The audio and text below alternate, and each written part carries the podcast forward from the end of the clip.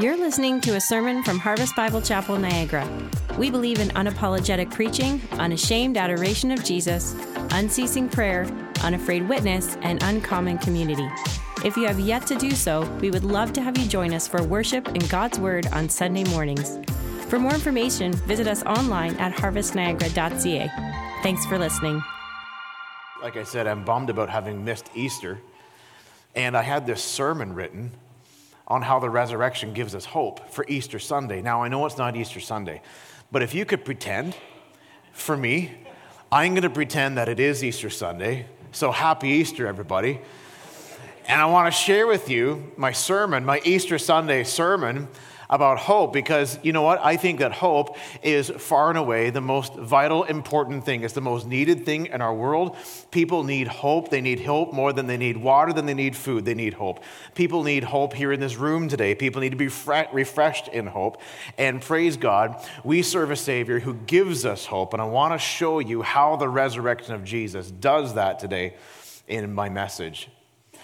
The date was December seventeenth, nineteen twenty-seven. A submarine with forty crew members was returning from an exercise off the coast of Cape Cod near Provincetown, Massachusetts. Massachusetts, man. Somebody corrected me after first service about how you pronounce Massachusetts, and it was all in my head there. So anyway, Massachusetts, whatever.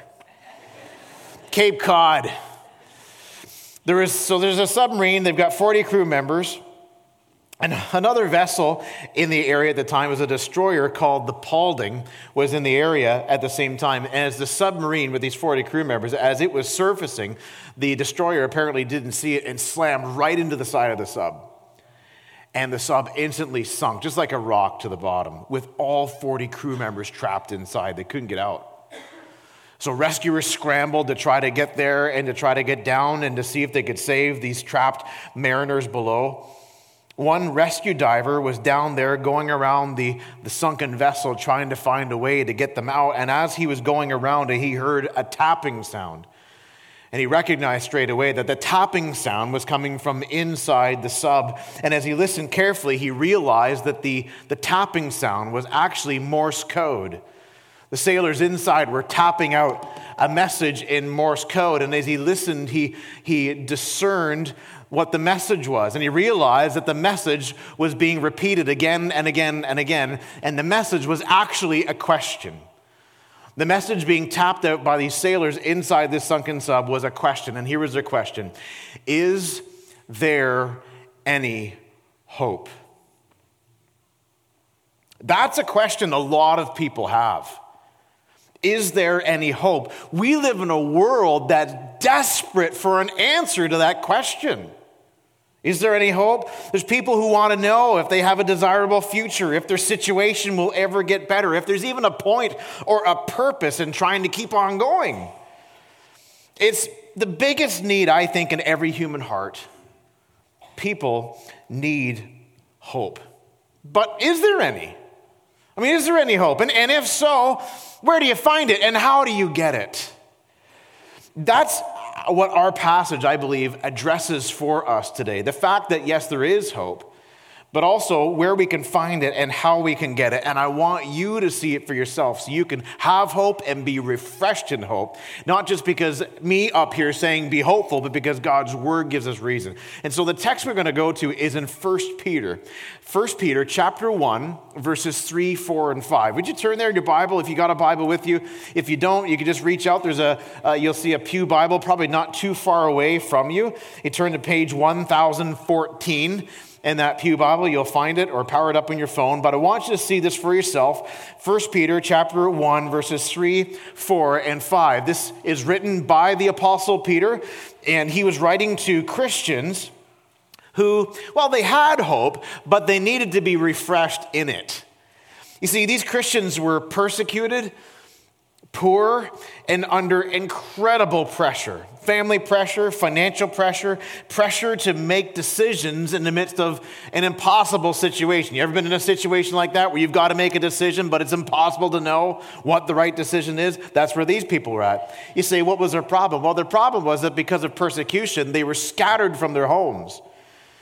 And they were struggling, to many of them, to make ends meet. So they got homesickness, separation, and ongoing financial trouble and pressure.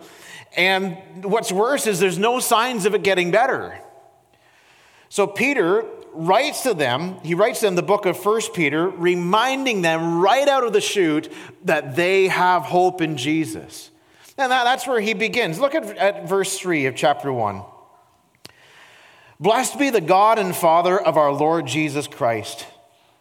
According to his great mercy, he has caused us to be born again to a, here it is, a living hope through the resurrection of Jesus Christ from the dead. That's Easter. Happy Easter, everyone.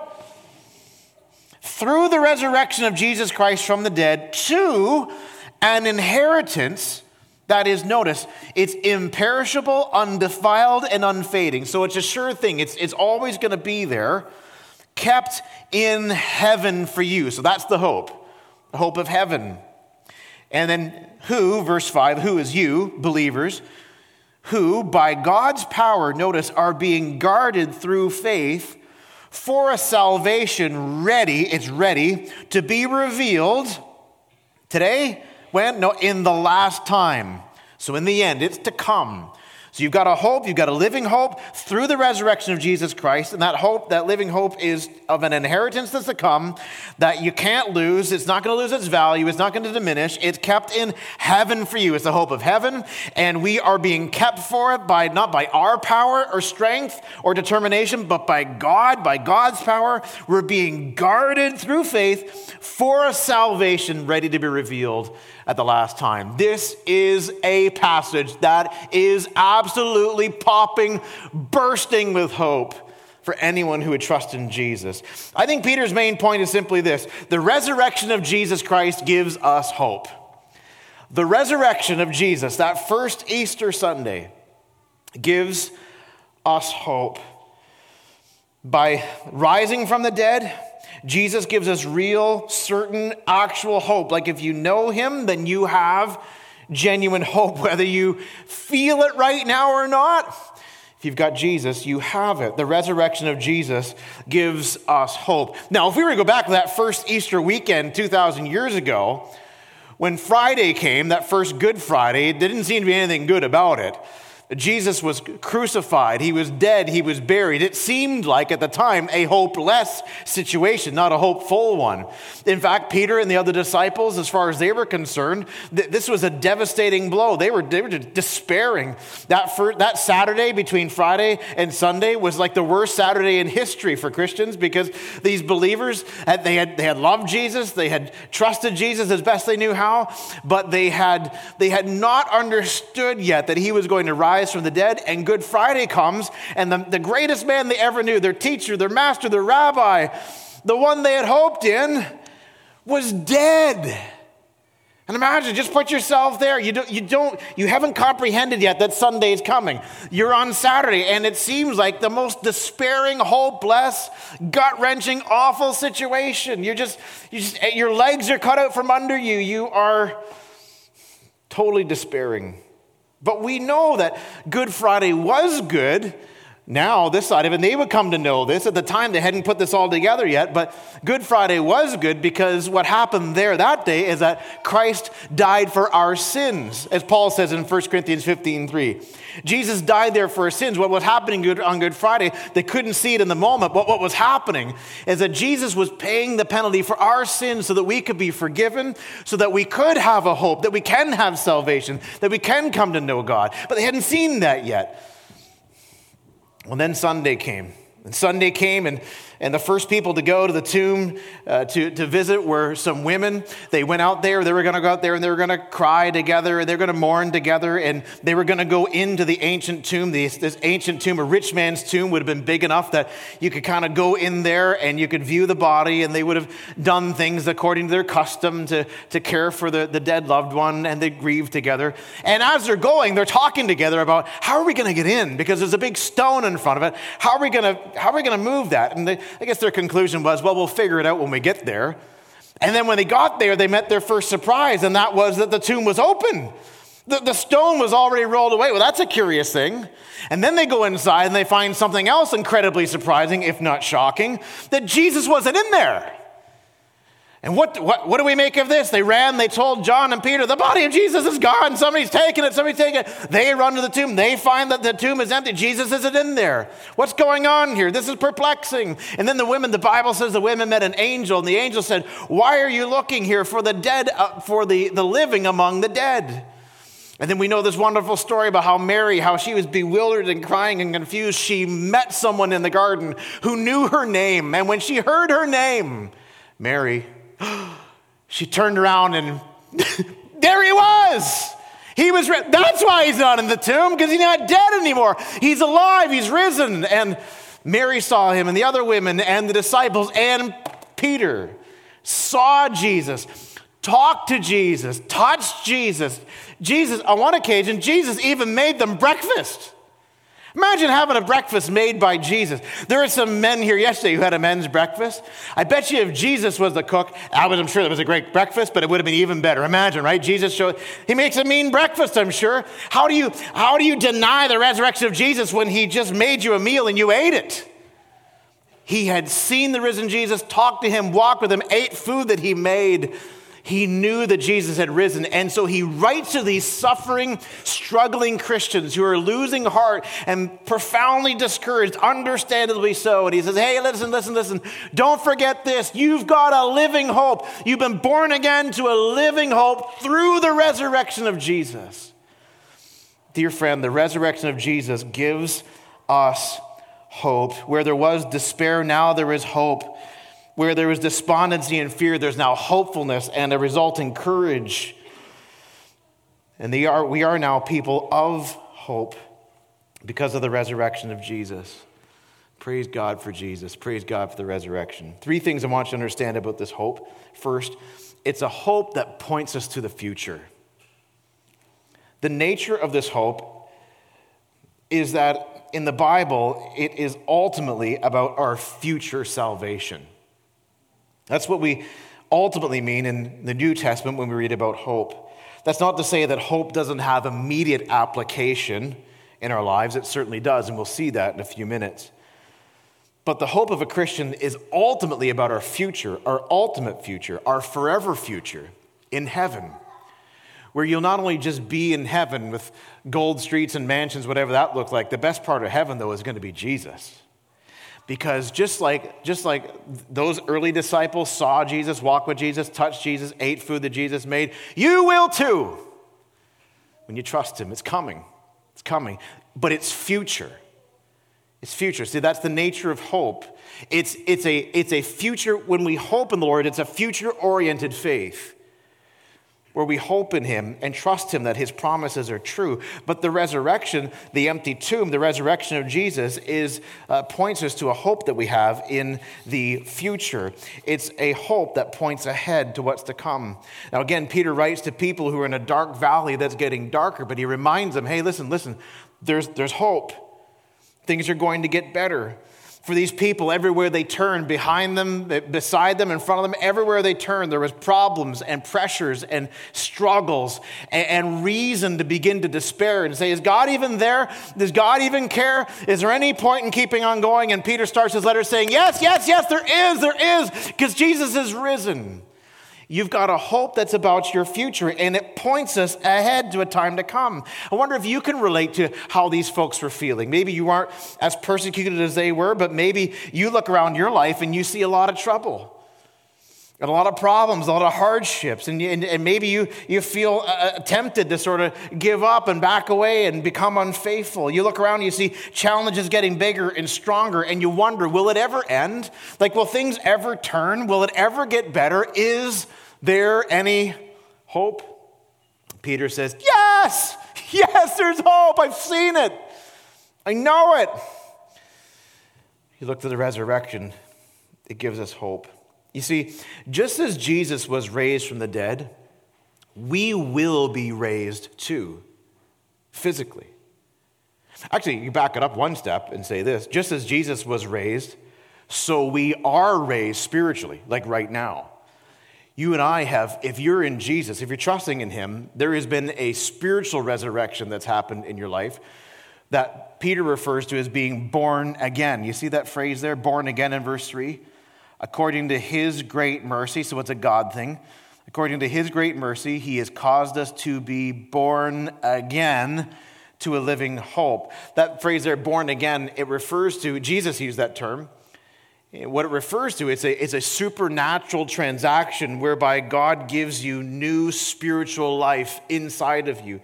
You go from being spiritually dead to being alive. You go from being disinterested in Jesus and defiant toward him to being loving him, treasuring him, hoping in him. It's a God thing. See, the Bible tells us, teaches us that there's, there's two kinds of birth. There's the physical birth that I had at two forty-three Bellevue Street in Peterborough, Ontario. Now, Bellevue Street is not the address of the hospital, it's the address of my parents' home, the first home they bought. My mom, on one Sunday morning, was just getting ready for church, like a whole lot of you were doing this morning, getting ready for church, and all of a sudden, at eight months pregnant, something happened a month sooner than she thought it would happen, namely, I arrived. And little Roscoe was born right there in the bedroom. The delivery was very fast. We had my family doctor actually live directly across the street from us. And he came over and he delivered me right in my parents' bedroom, right there. two forty-three Bellevue Street, that was the first kind of birth that I had. And uh, I don't remember it at all, but I know I didn't have kidney stones at the time, so it was a good day. I got a ride in an ambulance to the hospital, and uh, my ruined, totally ruined my mom's New Year's Eve plans because I was born on December thirty-first. But that's another story. It's not the last thing of my mom's that I ruined, I can guarantee you that. Now, you have all had a birth story of some kind. Maybe you were born in your parents' place too, or in a hospital or wherever. But you've all had a, a, a physical birth. I know because you're sitting here. But have you had a spiritual birth? See, many of you have. And what we talk about a spiritual birth is when you come to Jesus, you are, the Bible says, you are born again. It's called new birth. And it's a God thing. It's according to his great mercy, he has caused us to be born again. Now, the picture here is just as Jesus was raised, so we are raised spiritually. That's a reality. That's what Peter talks about in part here. And when we have this new birth, it's a new start with God. And we get a new heart from God.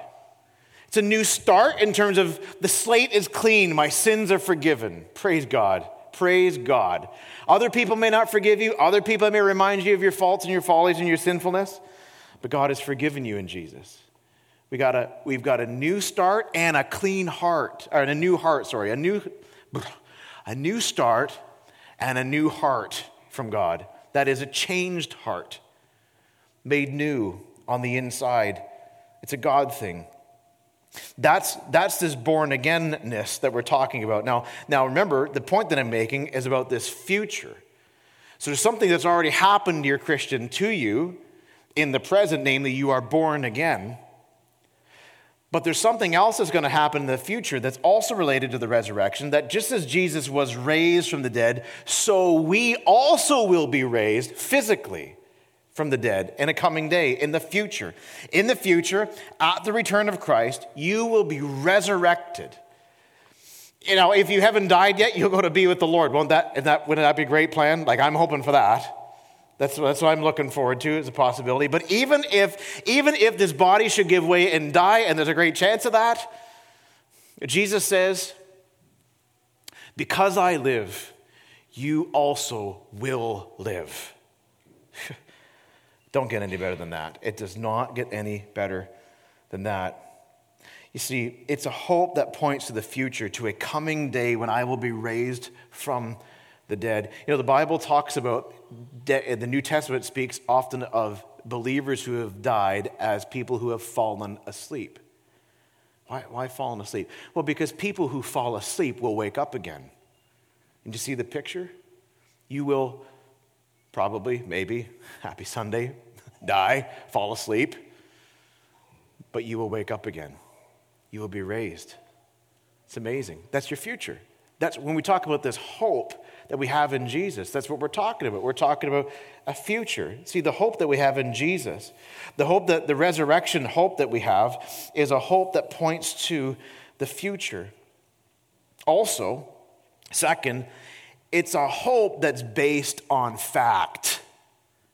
It's a hope that's based on fact. You notice when Peter talks about the resurrection of Jesus, he speaks of it like unflinchingly as factual. Unflinchingly. Notice that verse four, or sorry, verse three. He's caused us to be born again to a living hope through the resurrection of Jesus Christ from the dead.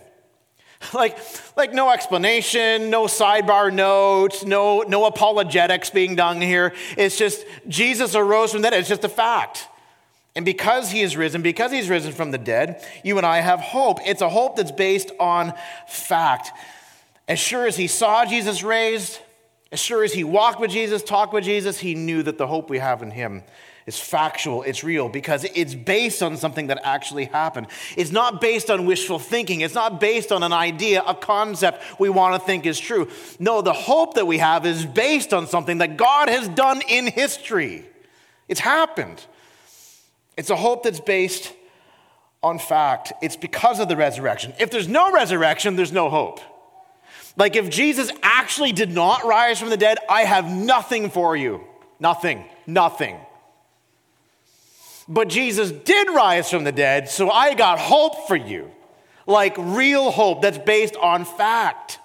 And I, if I had more time today, I'd love to spend lots of time talking to you about the many compelling evidences that affirm the factual, actual resurrection of Jesus. We could we could talk at length today about the, the many, the hundreds of eyewitnesses who, like Peter, saw him, touched him, heard from him, bore witness to him. Paul says on one occasion, Jesus appeared to over five hundred people at one time.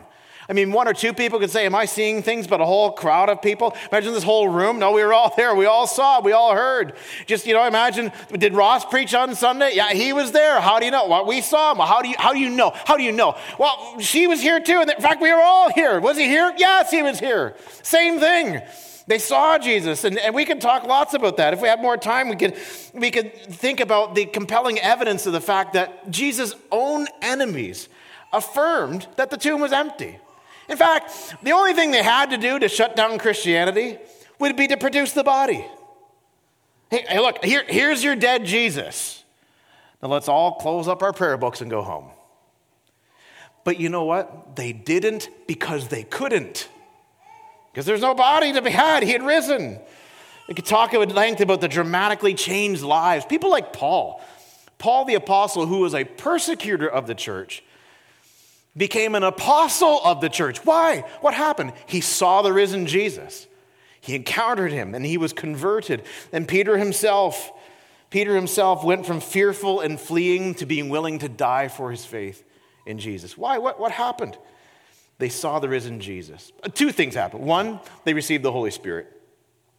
But two, they saw the risen Jesus. Just, just think about it. The, even amongst these apostles, fishermen, tradesmen, scholars. Why, why would they believe in a risen Jesus? Something we don't fully understand about the ancient world is they didn't view these things a whole lot differently than we do. If I said to you today, come on down to the cemetery with me this afternoon, we're going to see somebody rise up out of their grave. You would probably lean over to the person you brought with you to church today and say, our pastor's been on a lot of medication lately. just just don't worry about that. You wouldn't, you'd be like, what? Something, something wrong with you. Because it's crazy. People don't rise up from the dead. They don't. They will. But they don't. It's the same thing for them. There's many Jew, there many Jews did believe in a resurrection in the end, but not in the middle of history.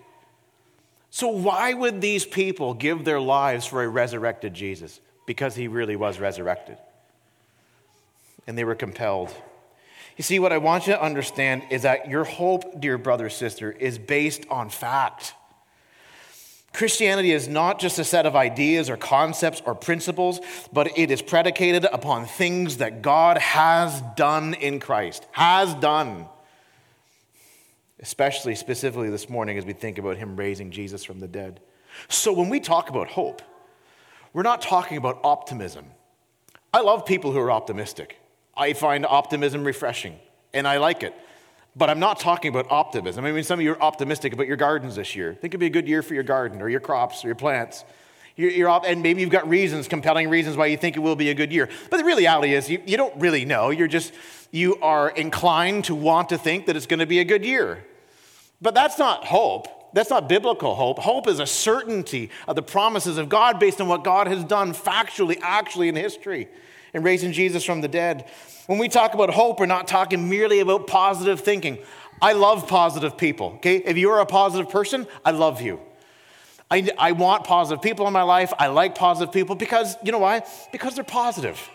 And I like that. It's I, I find it appealing. If you're not a positive person, I love you too. But it's harder for me to love you. It just, it just is.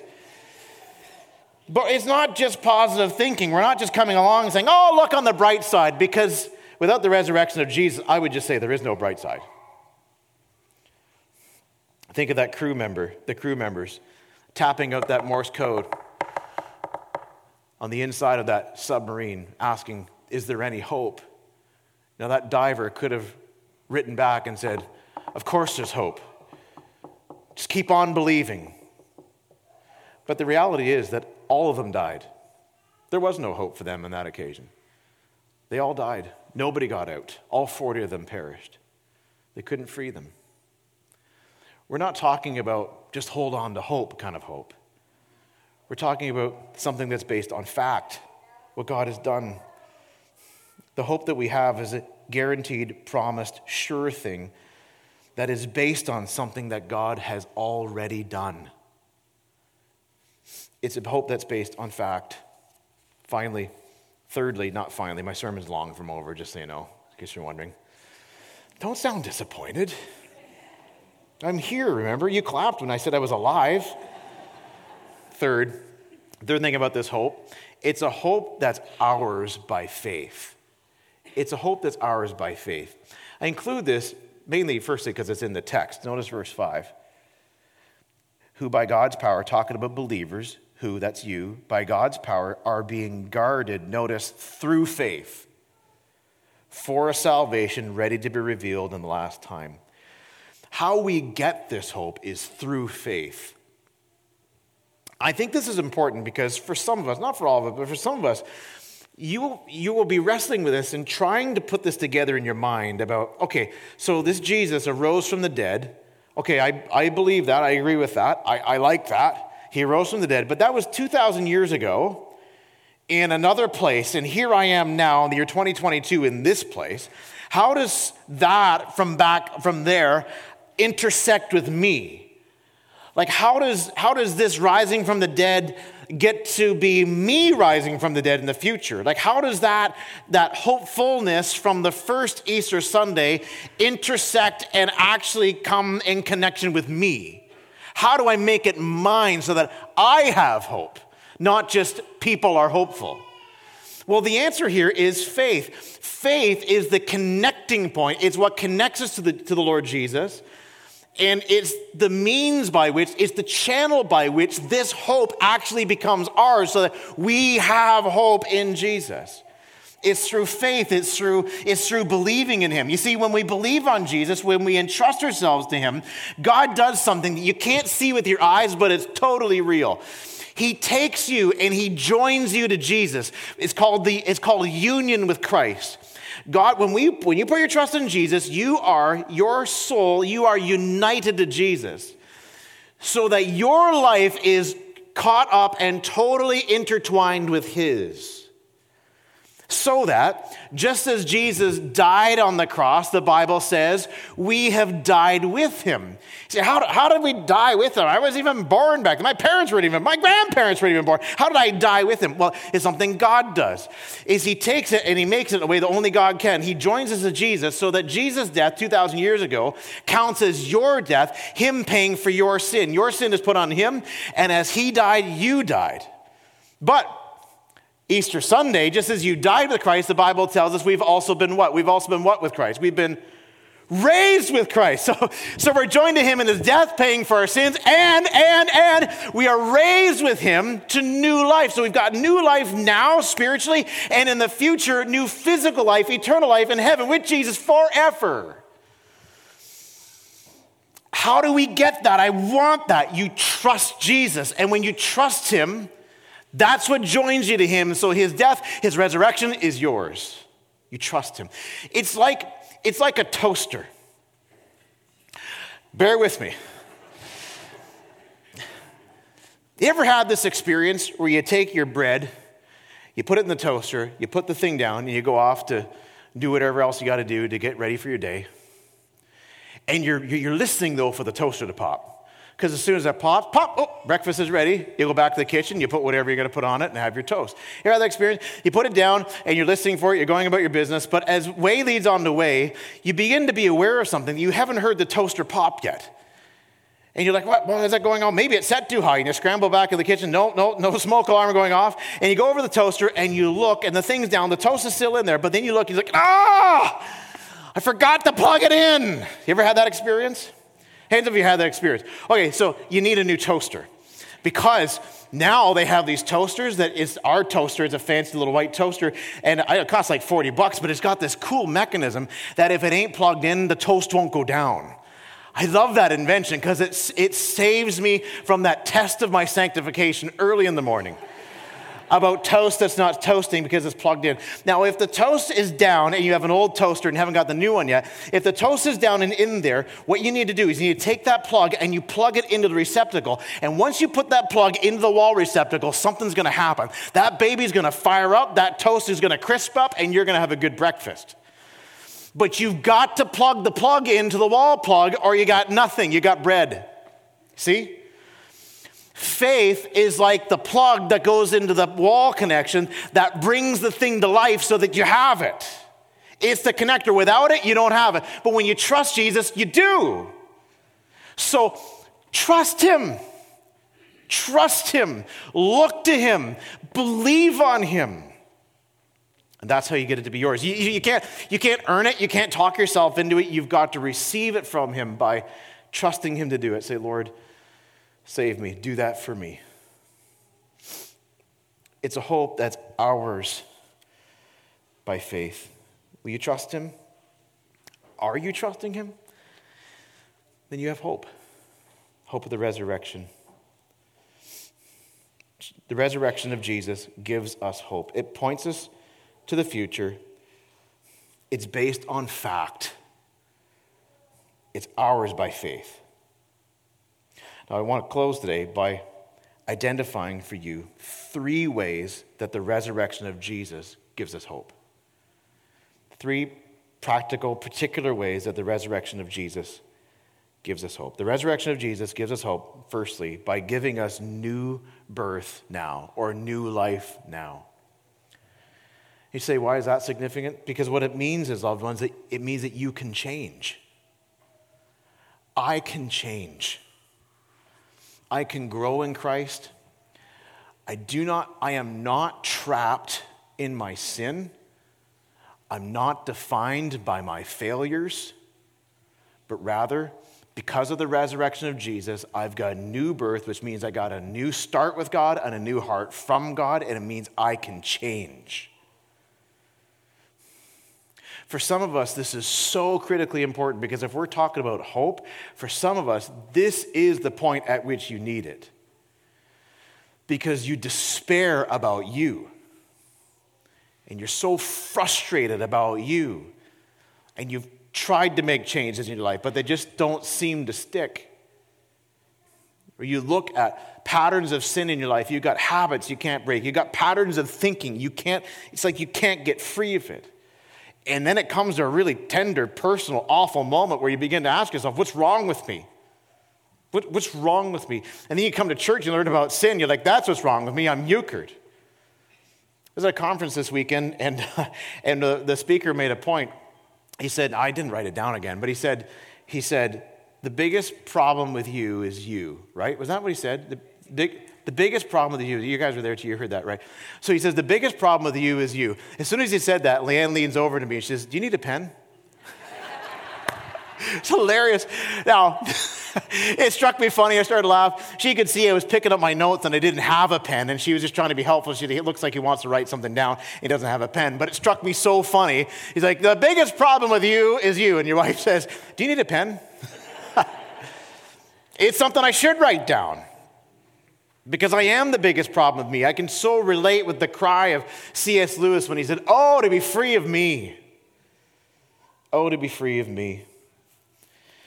We can feel pretty hopeless when we look at ourselves, our slowness to change. But when we look to Jesus, we find reason to hope. Because the Bible teaches us that the same power that raised Jesus from the dead is a power that's at work in every believer, in every believer's life. I'm not making this up. Listen to Ephesians one, verses eighteen, nineteen, and twenty. Ephesians one, eighteen, and twenty. Paul said, "I'm praying for you, for the Ephesians, that you will know," listen, "what is the immeasurable greatness of his power toward us who believe." What kind of power is it? Well, I'll tell you, he says, "according to the working of his great might that he worked in Christ when he raised him from the dead." So think about that. What kind of power is at work that first Easter Sunday, physically, spiritually, to take that Jesus and raise him from the dead? That is great, awesome power, like you and I, you and I can only dream of. Awesome power that rose Jesus from the dead. As sure as Jesus arose from the dead, as sure as he is alive, that same power that worked in him is, loved one, dear Christian, it's working in you so that you can change. You can break free. God is, God is working in you. He can work in you. You are changing, some of you. You got to hear that. You are changing because God is changing you. You can change. You're not helpless in your fight against sin. You're not. God is at work in you with resurrection power to change you. God made you new on the inside and is working with resurrection power to change you, to sanctify you, to make you more and more like Jesus. You trust him, you yield to him, you submit to him, and you will see resurrection power shaping and transforming your life. That's how the resurrection gives us hope, giving us new life, new birth now. I can change. I can change. Second, the resurrection of Jesus gives us hope by granting us resurrection in the future, which means I will live.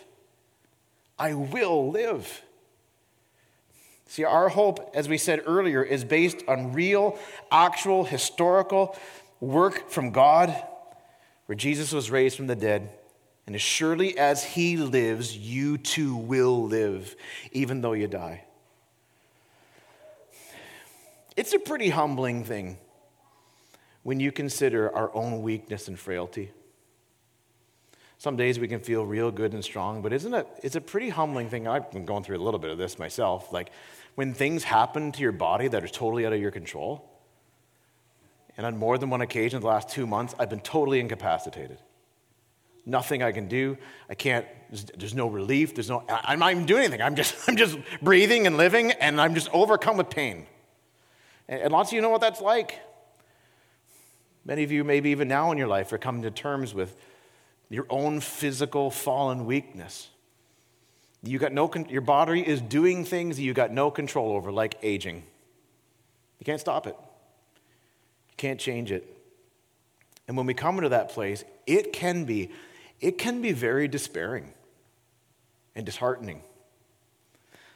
But when we look to the resurrected Jesus, we remember that we are granted resurrection in the future, so that even though this frail body will die, it won't stay dead. And I'll be raised to newness of life. And also, too, I believe with full conviction there are no kidney stones in heaven. And whatever ailment you're dealing with right now, that won't be there either. I will live. You will live. When I do funerals for Christians, I often, not always, but often, will talk about, in talking about this resurrection hope, will stop and say, listen, I'm not telling you this to make you feel better. I'm telling you this because it's true. And the truth of it, if you're in Christ, will make you feel better because it gives you hope. I will live. And notice, too, it's God who holds us. Notice that again, verse five. Who by God's power are being guarded through faith for a salvation ready to be revealed at the last time. It's God who's holding you. I will live. I will live, not because of me, but because of God. The resurrection of Jesus gives us hope, that it gives us new birth now, granting us resurrection in the future, and thirdly, finally, guaranteeing us that the best is yet to come. The best is yet to come. Things will be better. Things may look pretty bad right now in your life, in your circumstance. There's a lot of things, generally speaking, we could look to and point to, we could all agree are bad. Lots of things not looking good, no sign of lots of things getting better. But when we look at the resurrected Jesus, we are reminded and we are encouraged that indeed things will be better in the coming day when he returns and we're with him. You got troubles today, you got challenges. That's part of what Jesus said we could anticipate. Remember what he said? He said, in this world, everybody will like you and affirm you. No, wait a minute, no, that's not what he said.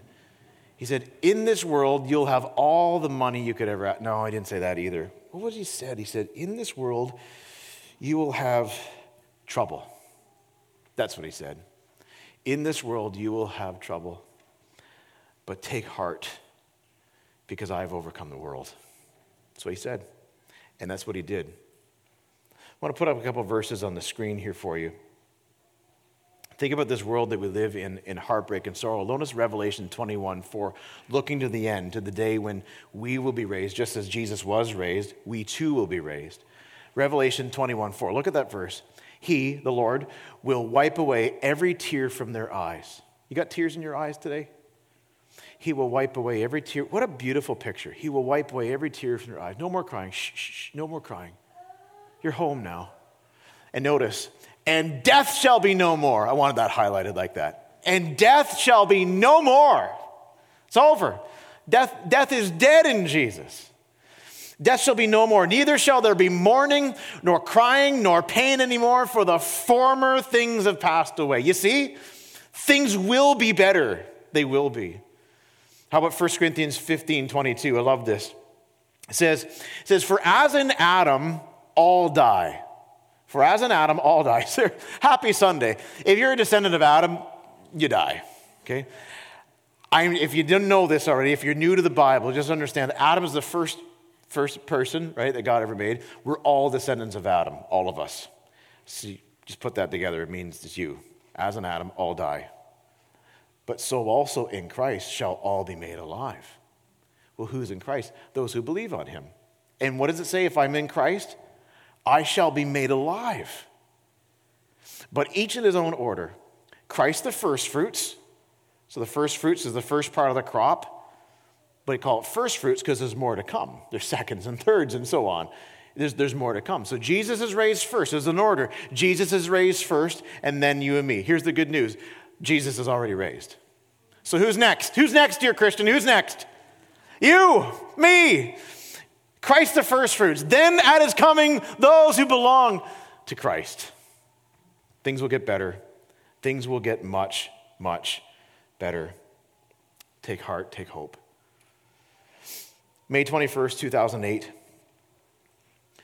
well-known, loved Christian recording artist Steven Curtis Chapman, at his home, his property, a large country property, his little girl, five-year-old Maria, was out playing in the yard on the swing set, and she looked down the lane, the long uh, lane that led up to the house, and she saw her big brother turning into the driveway, driving the family S U V. He turned in the driveway and began coming up the road at a normal speed, but little Maria was so excited to see her big brother coming because when big brother comes, he'll push me on the swings. And she did what you can imagine some little ones will do when they see someone they love coming. She got down off the swing and she ran out to meet him. But she ran right out into the lane in front of the vehicle, and, and Big Brother did not see her. And he ran over her with the family vehicle. And she died. Horrific, heartbreaking tragedy. Obviously, the grief was immense and intense, but Steven Curtis Chapman did what many artists, songwriters do in processing grief, is that he wrote songs. In fact, he wrote a full album of songs that are all songs of lament and crying out to God from his place of grief and sorrow at losing his daughter.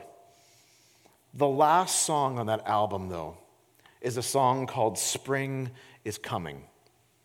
And I want to read to you the words, these words of incredible hope that we're talking about this morning. Listen to what he wrote.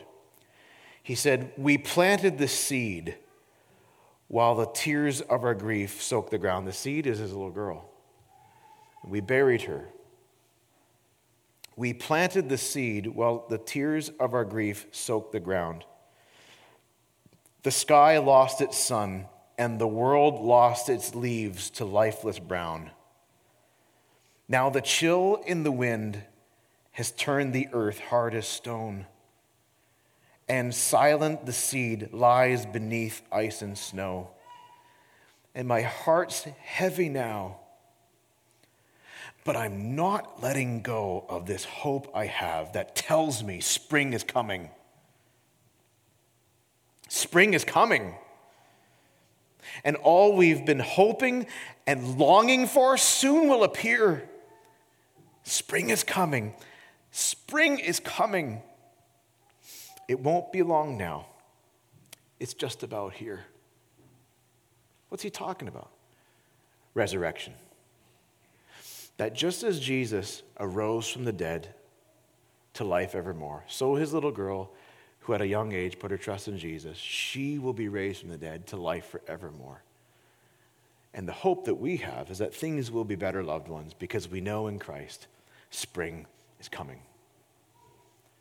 Now, my dear friend, I want to invite you, I want to plead with you to put your hope in Jesus. The reality is, is that there's, there's going to come a point here where you are going to need to decide to trust in Jesus, to step out and to bank your hope on him. And I want to plead with you and encourage you and invite you to do that today. To say, Lord Jesus, I trust you. I believe in you. You are the one who's conquered the grave. You have risen from the dead. And I am looking to you today with my trust. I'm giving you today my confidence. You might be reluctant. You might be investigating. You might be thinking through these things. And I don't want to, I'm not trying to interrupt that, but I do want to point out there will come a point in which you will need to step forward and trust him. And I'm just asking you, inviting you to do that today, to trust him. And dear Christian, to keep trusting him. Where else are you going to go? You got a better story? You got something else that's going to give you more hope than the resurrection from the dead? Life in heaven with Jesus? No. Hold on to hope. Keep trusting in Jesus. Be refreshed in the reality of the resurrection of Jesus Christ and be renewed in hope as you look to him. And loved ones, let us as a church, let's be ambassadors of hope. Let's be ambassadors. In fact, why don't we just do this? Why don't we just change our name to Hope and go out into this world and be ambassadors of it? And let's, why don't we raise our families on hope? Just call ourselves Hope, and let's raise our families on hope. Why don't we do ministry together in hope? Why don't we, let's do small group in hope. Let's do Sunday worship in hope. Let's do missions in hope. Why don't we just go all in and hoping in the Lord and being people of hope? I, who's with me? Let's just change the name and let's just do that. Who's with me? All right. So I'm going to pray, and Alec and his team are going to come and lead us in a song that I think is a great response to the hope that we have in Jesus, where we will worship Jesus. We sing a song that's called "'Tis So Sweet to Trust in Jesus." We're going to sing that together in response. The Father in heaven, we look to you and to your Son, the Lord Jesus. And in looking to you, Lord, we, we ask you today that you would grant us faith, that you would grant us peace as we trust in Jesus. I think of those who are just on the verge, coming to the point of maybe trusting in you. Lord, that you would grant repentance and faith today to trust you, to receive you, and to lay hold of this hope.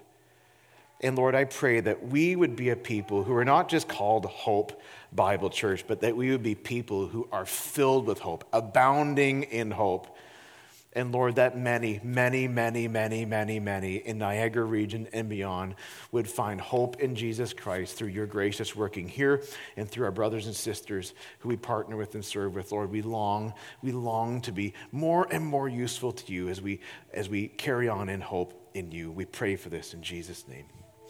Amen.